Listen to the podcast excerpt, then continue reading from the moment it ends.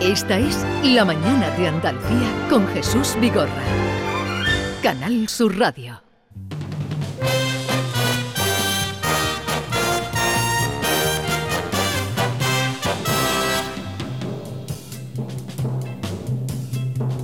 He andado muchos caminos, he abierto muchas veredas, he navegado en cien mares y atracado en cien riberas.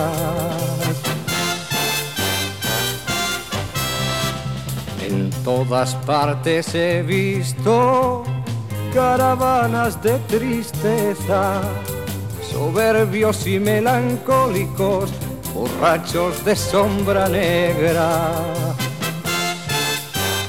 y pedantones al paño que miran, callan y piensan que saben por qué no beben el vino de las tabernas. Abrimos nuestra sesión de académicos con Enriqueta Vila, buenos días. Hola, buenos días. Jesús. Alfonso Lazo, buenos días.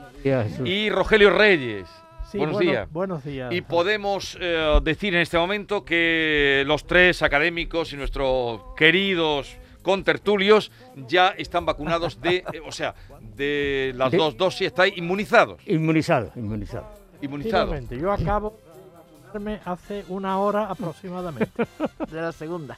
de la segunda. Ninguna reacción. eh, Ninguna reacción y todo muy bien. Y os sentís ya muy seguros. Claro, claro, claro. Y sobre todo, sí, a ver si hacen ese pasaporte famoso para los vacunados que ya no contagiamos a nadie, ¿no? Sí. Y entonces nos podemos mover un poco, por, por lo menos por Andalucía. ¿Dónde quieres ir? Ay, pues yo a la playa, a la playa, que Sevilla no tiene playa y eso es ¿Y, terrible. y cuál ¿eh? es tu playa, Alfonso? Pues es una urbanización que se llama La Ballena, que está Ah, cerca de Rota. Está cerca de Rota. Sí. ¿Y tú, tú dónde quieres escaparte cuando puedas, Yo Enriqueta? ahora mismo, ahora mismo a Madrid, porque vive allí una hija mía, con, tengo cinco nietos y hace un año que no piso la casa, tiene una casa muy agradable y a Madrid. A Madrid. Sí, sí, sí. Y Rogelio, tú? Yo a mi casita de, de Matar las Cañas, efectivamente, que está al lado del mar y al lado del Coto, prácticamente en la zona Ah, más oriental de Matar Pero es las que Cañas. así a, a lo tonto llevamos sin ver el mar, eh, los que vivimos en interior y respetamos Claro. las normas. Exactamente, desde exactamente. Un año llevo yo. No, hombre, no desde el No, verano. en verano estuviste. Bueno, no, sí, sí, lo, lo que pasa es que no estuve, pero en fin. Ah, bueno, que no estuviste. digo, Bueno, un año cosa. llevas tú, pero Sí. eh, se echa de menos. Sí, Yo, se echa yo de desde menos. el verano que estuve en Sanlúcar y ahora que este verano, si Dios quiere, pues, a ver si me Sí, puedo ir a Sanlúcar. un otra vez.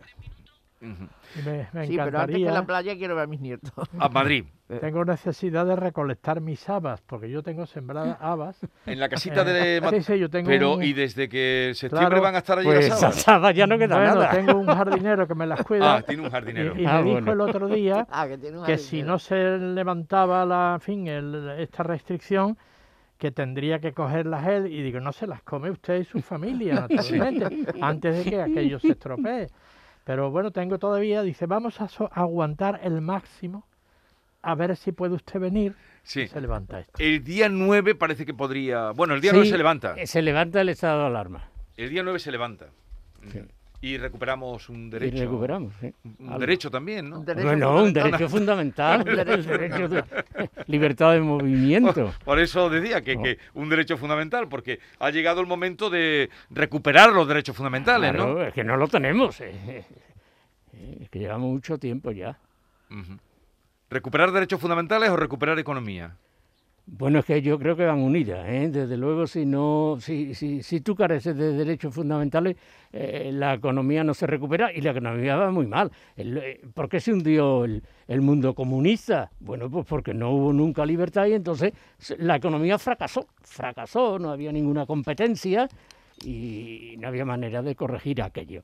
Eh, La economía necesita libertad, total libertad y en este momento no existe esa libertad, bueno, entre otras cosas porque el comercio está muy dificultado. ¿eh? Con, con- con los confinamientos en todas las naciones es complicado, es complicado. Lo vemos con la vacuna, por ejemplo. Ay, lo que tardaremos en, en- en recuperarnos, Sí, que- sí. lo que tardaremos, ¿no? Eh, por cierto, no hemos dicho que es la sextuagésima primera sesión, sextuagésima primera sesión de nuestros académicos. Y hoy vamos a poner eh, un poco de música en esta sección.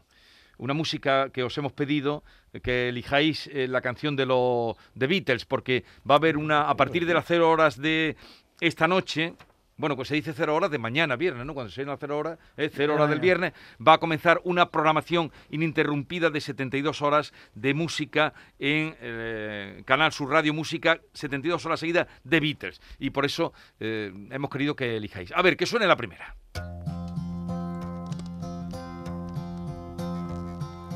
Yesterday, all my troubles seem so far away.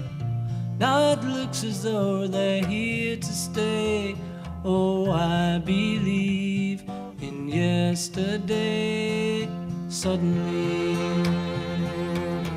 I'm not half the man I used to be. There's a shadow hanging over me. Oh, yesterday. Bellísima uh, canción. ¿Quién ha elegido esta canción? La de Yesterday. Ah, me creí que lo teníamos que hacer yo, yo. Le Ah, no, no, Sí. eso, no, no, que era el juego aquel que os hice una vez, a ver, Sí, sí, sí. que estuvo No, muy no, no. divertido. Ya lo haremos. de- A ver, ¿y por qué Yesterday, Enriqueta? Pues porque me dijeron que, que me pensaran una canción de los Beatles y fue la primera que... Cuando el otro día hubo que acertar quién había cogido una de las canciones, que los dos compañeros míos dijeron que era mía, la de... Quizá el- la, el- La de Antonio Machín. la- Sí. No, era de Antonio Machín. Ya lo sé, ya lo sé. Bueno, y era de finales del 19 Sí, cubano. De Bonet Sí. de San Pedro. y que la ha leído todo. el mundo. Quizás, quizás, quizás. Bueno, pues, pues esa es cuando yo, cuando me preguntaron, se me vinieron dos a la cabeza, Yesterday de los Sí. Beatles y esa. Y entonces le elegí esa. Ah, y ahora cuando me han preguntado digo, pues Yesterday. ¿Esta música os gusta? Sí, esta, Ah, sí, sí, a La mí la- música de los Beatles. Sí, bueno, sí, sí, sí. No todas y no siempre y no a todas horas, pero no soy tan forofa como la gente de, su- de su, de su generación. Pero sí, sí, sí. Fue una música que siempre aceptamos los mayores. Y claro, claro. ya- Pero cuando salen los Beatles hace 60 años, tú Yo- eras... eh, yo tenía 30 y tanto, ¿no? Que digo, No, menos. Menos. Menos. menos. 60 años hace que salieron los Beatles. ¿no? Sí, sí. 60 años. Por eso se ha hecho esto ahora. Bueno, pues yo recuerdo que a mis, a mis amigos y mis hermanos, mis hermanas pequeñas, les gustaban más los Beatles que a mí. Eh, eh, un oyente nos llamaba hace un ratito, porque eh, eso además es lo bueno que tiene la radio, diciéndonos que llevaba una hora parado en la altura de Bailén, en la Nacional 4, en dirección hacia sentido Madrid. Y, y claro, queremos saber qué ha pasado ahí, Alfonso Miranda. ¿Qué Buenos tal? ¿Cómo días. estamos? Muy buenos días, Jesús. ¿Qué- Pues qué ha que pasado? ha- ¿Qué- Lo que ha sucedido, pues se decía que lo que ha sucedido es que esta mañana, en torno a las 9 menos cuarto de la mañana, un camión de gran tonelaje ha hecho la tijera. Todo debido, casi con toda seguridad, Ay, se nos ha cortado. Se nos ha cortado la comunicación. Que un camión de gran tonelaje ha hecho la tijera y cuando nos iba a explicar el motivo, pues se ha cortado la comunicación. Y eso que lo estábamos oyendo estupendamente. A ver si recuperamos porque ya queremos saber lo que nos pueda decir de eso. Eh, bien. Mm, ¿Viste esa noche el debate? Mm, Yo vi un minuto. Un minuto, Sí, un sí. minuto, Alfonso Lazo. Minuto, No, lo- un minuto lo- te dio lo- tiempo a ver muy poco. Mm, Lo suficiente, mira, lo, Pero, suficiente. ¿qué te echó para atrás?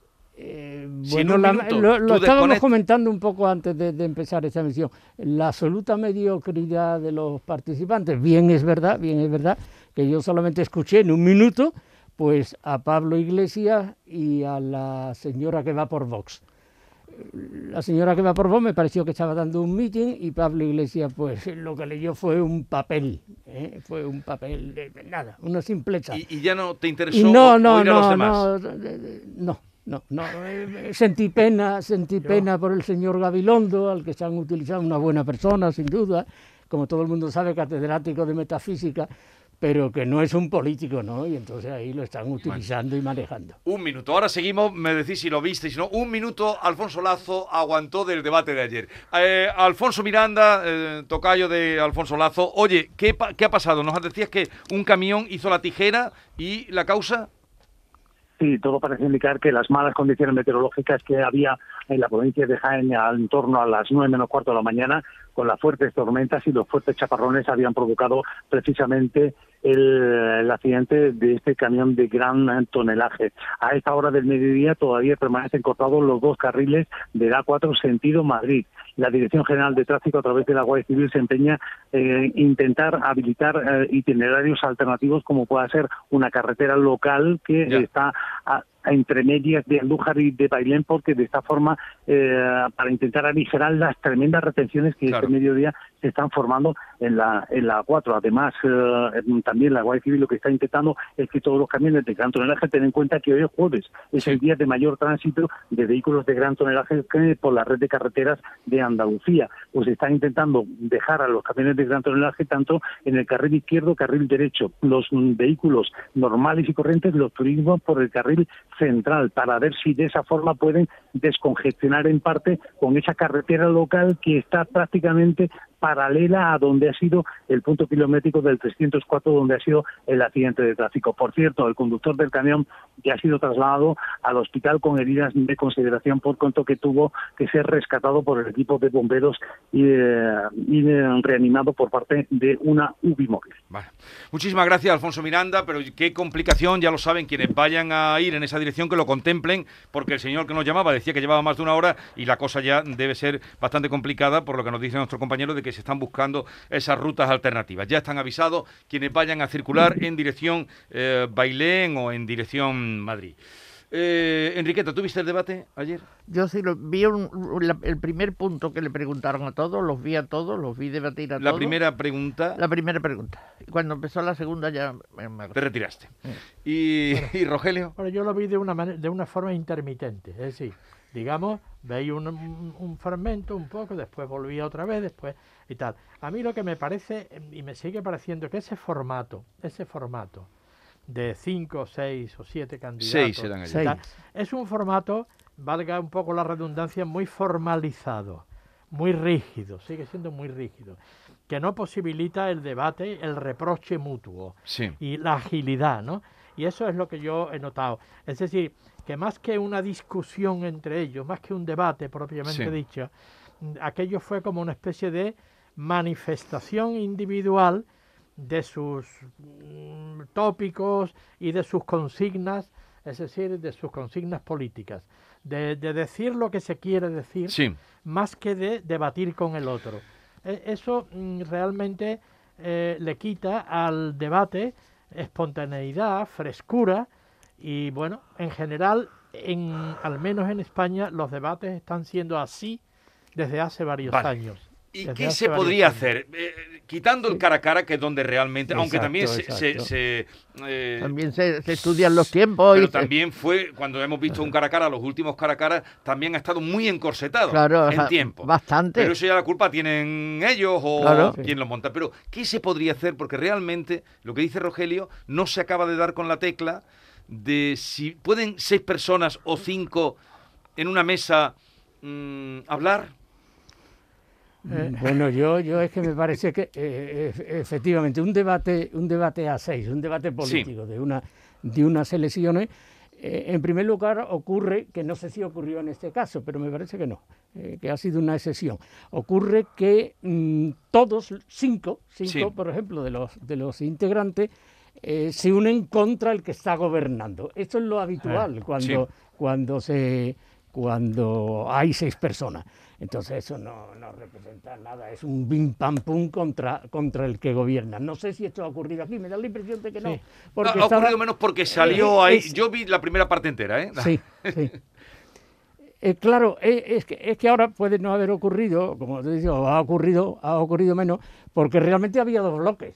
¿eh? Sí. Eh, el bloque que apoyaba a Ayuso, que no era solamente su propio partido, el PP, sino también Vox y, y también Ciudadanos, aunque Sí, con sí. menos, con menos, podríamos también llamarlo el, el grupo anti-Sánchez, Sí. y el grupo, pues, eh, por llamarlo izqui- izquierdista de, de Sánchez, porque eh, vuelvo a insistir que Gabilondo tiene poco que decir en este asunto, no, no ha, ha hablado poco, eh, de Pablo Iglesias y del Más Madrid, ¿no? Sí. Entonces estaba muy dividido y casi era un, un asunto a dos. Sí.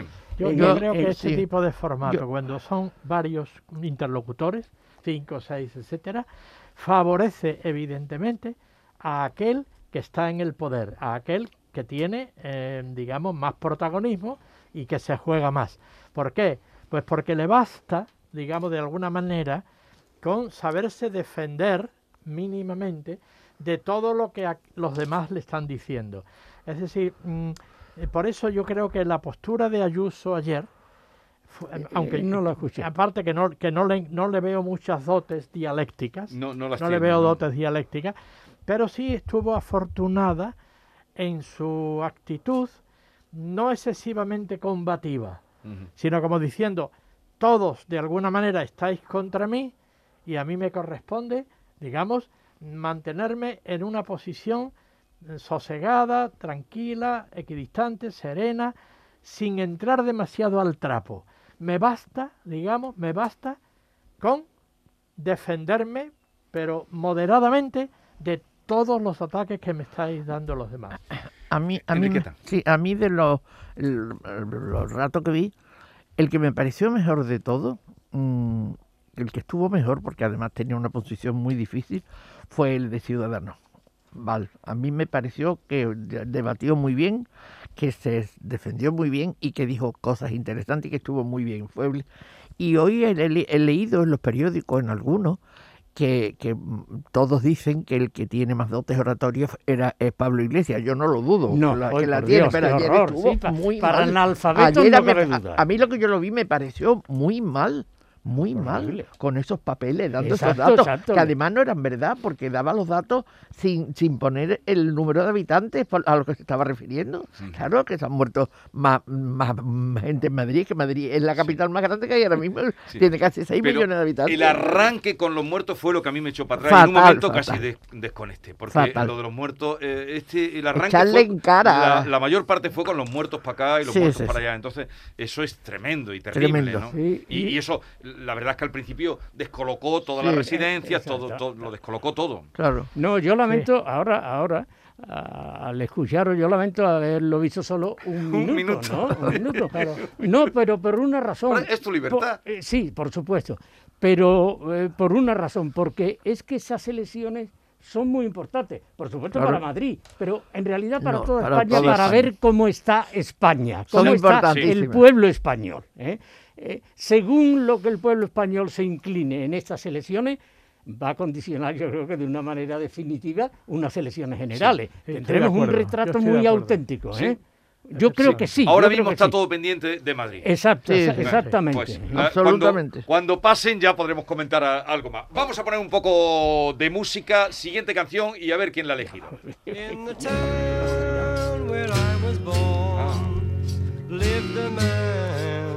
Who sailed to sea, and he told us of his life in the land of submarines.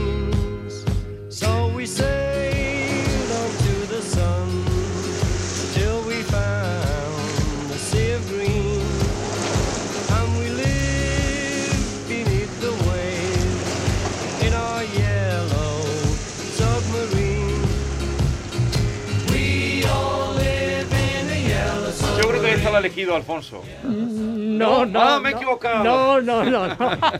A ver, Rogelio, yo. ¿por Yo- qué? Yo que tengo que confesar que yo no fui en mis tiempos un gran entusiasta de los Beatles. Sí. Lo voy a decir, como no corrí tampoco delante de los grises, porque todo el mundo corrió delante de los grises y todo el mundo se entusiasmó con los Beatles, pues yo no, yo no. Entonces, los Beatles, claro, mm, en fin, me, me interesaron más como mm, elementos, mm, factor sociológico, Sí. de, de cambio de gustos, etcétera, que más que porque yo me sintiera concernido y atraído por, Por- su música. Entonces he traído el, el, el hielo, el, el- submarino Submarine, amarillo, sí. eh, primero porque tiene algo de himno, tiene algo hímnico, Sí. y luego por una cuestión más literaria que otra cosa. Submarino amarillo es una especie de armonía de contrarios. El submarino, por su propia construcción metálica, naturalmente, es grisáceo, Sí. es de acero, de hierro, y la amarillez no tiene nada que ver con esa imagen bélica eh, de- del submarino. Bueno, esto es un- una especie de juego literario, pero verdaderamente yo reconozco que no he sido un gran entusiasta de los Beatles y que no me he emocionado con los Beatles. ¿Y qué música te ha emocionado a ti? Cuando eras joven, ¿qué música te llegaba? A, a- A mí me ha gustado siempre desde muy joven el flamenco. lo el flamenco.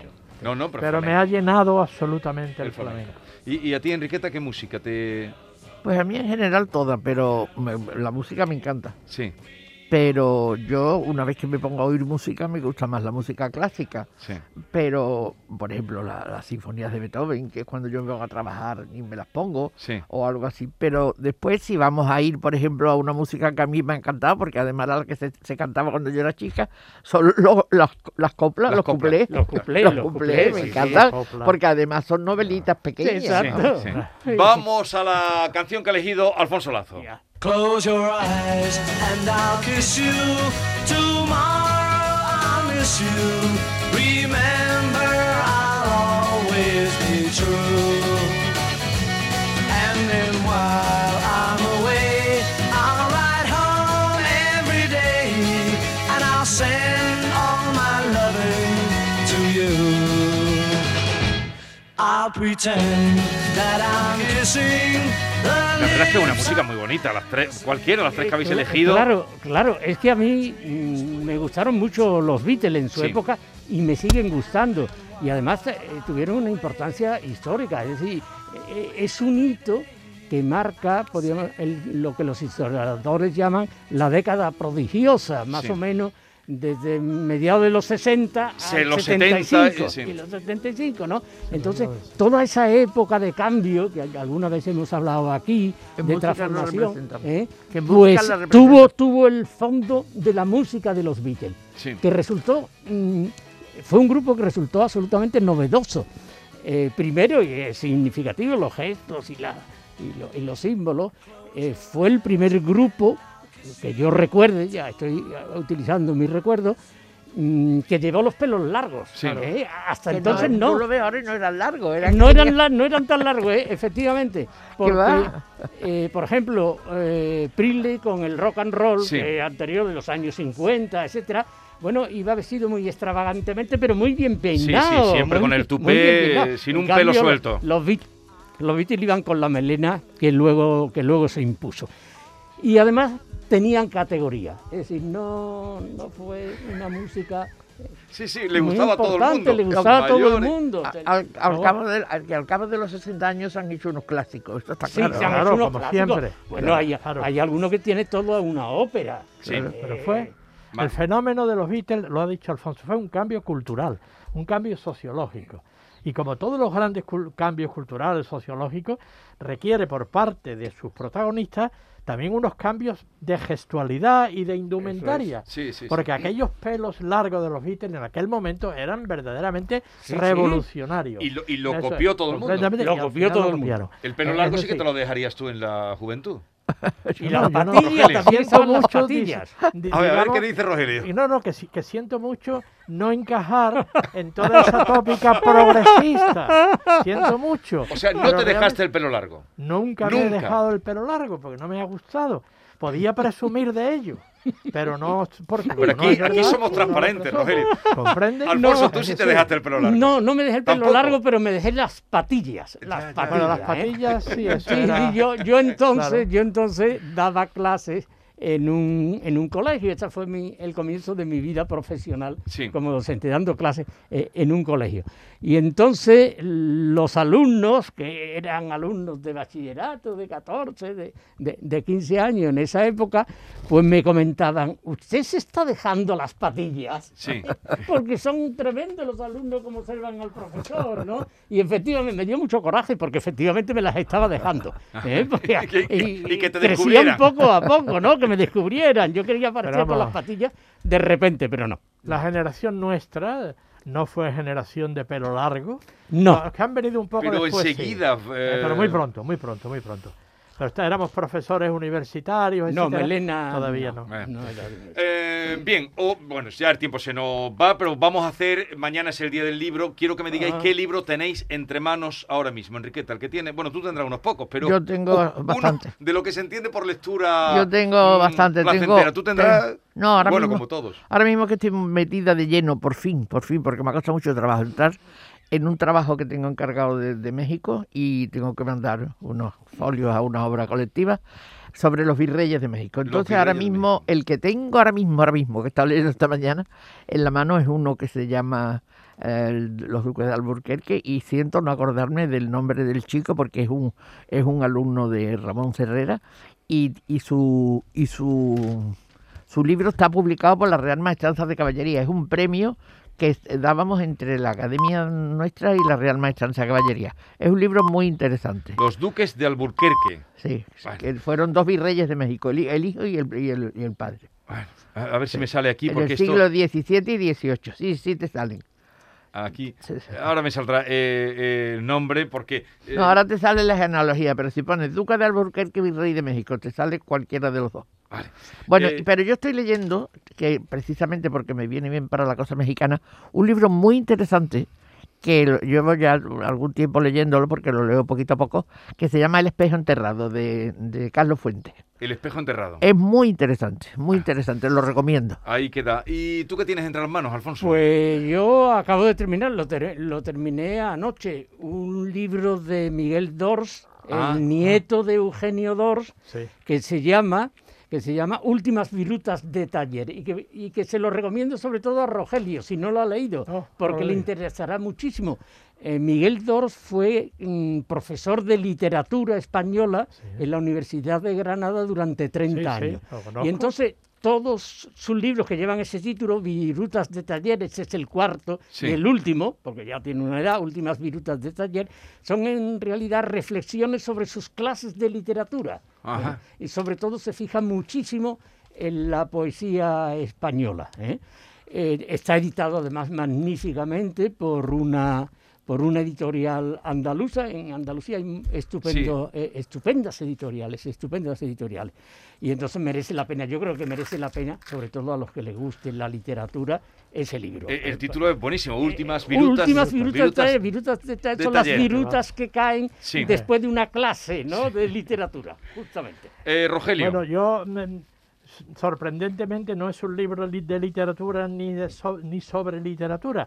Es una cosa, un libro como el de la autobiografía de Woody Allen. Ah, ¿Por qué la Ah, autobiografía? yo la leí, sí, que no es sí. literariamente un buen libro, no Sí. es literariamente un buen libro, pero tiene tanto sabor, Sí. ¿eh? tantas chispas, que verdaderamente todo ese mundo de- de- del, del cine y de los espectáculos de aquella, de aquella Nueva York, de, de Woody Allen, etc., me interesa mucho, me hace disfrutar mucho.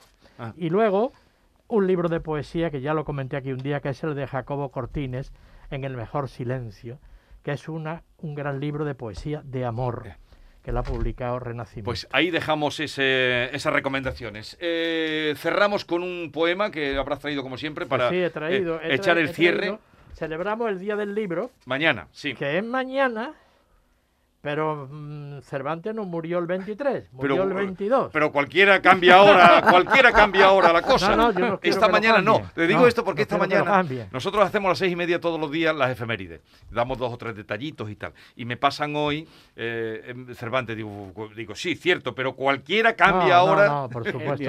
y Shakespeare no se sabe muy bien porque el, el calendario juliano que tenían los ingleses no es el calendario gregoriano que teníamos aquí, no se sabe muy bien exactamente si una- unos dicen una semana antes y otros dicen más o menos una semana Sí. después. Pero en fin, yo voy he traído hoy una- una- un, un soneto que me- me- en homenaje a Cervantes, eh, en, en- en el sentido y es de Rubén Darío Ajá. es de Rubén Darío y el soneto es el reconocimiento a esa cohesión, a, a esa mm, riqueza, ese sentido unitario del idioma español en todo el mundo. Ajá. Y cómo Cervantes es la referencia angular del castellano. Y es un, un soneto de, de Rubén que dice así. Horas de pesadumbre y de tristeza paso en mi soledad. Pero Cervantes es buen amigo, endulza mis instantes ásperos y reposa mi cabeza. Él es la vida y la naturaleza, regala un yelmo de oros y diamantes a mis sueños errantes. Es para mí, suspira, ríe y reza. Cristiano y amoroso y caballero, parla como un arroyo cristalino. Así le admiro y quiero, viendo cómo el destino hace que regocije al mundo entero la tristeza inmortal de ser divino. No lo conocía ese... No, yo no, no, no lo, no lo cono- conocía, no lo Siempre nos descubres Es- cosas. Cervantes es la claridad, la Bueno. llaneza en la escritura y la lucidez en la, en- en la- en la visión del mundo. Y eso Rubén lo capta aquí perfectamente. ¿Qué quería decir, Alfonso? No, no, no. eh, justamente lo que ha dicho Rogelio es que eh, mantiene, eh, mantiene todo ese esa claridad rítmica cristalina del modernismo. Exactamente. Claro. Así lo dejamos, creo que en alto. El próximo día vamos a hablar del dinero. eh, Uy, del Oh, dinero. y del dinero. Oh, del dinero. Estamos en antena. Estamos en antena. ¿Qué quería? No, no, ¿Qué querías no, no, yo iba a sugerir, Sí. pero yo creo que Se ya emiten se, se ha quedado antiguo ya el ¿Cuál asunto. Tema. La cuestión de la Superliga. Ay, Ah, Dios, ah, de no, eso no sé una qué palabra. aburrimiento. Un momento, De eso no sé una palabra. Y no lo es. No, le- hablaremos de la Superliga la semana que no viene. sé, me lo tendré que bueno, lo podemos meter en el dinero. También, sí, sí, sí. se Claro, claro, eso sí, eso Adiós, sí. hasta la semana que viene. La semana que viene.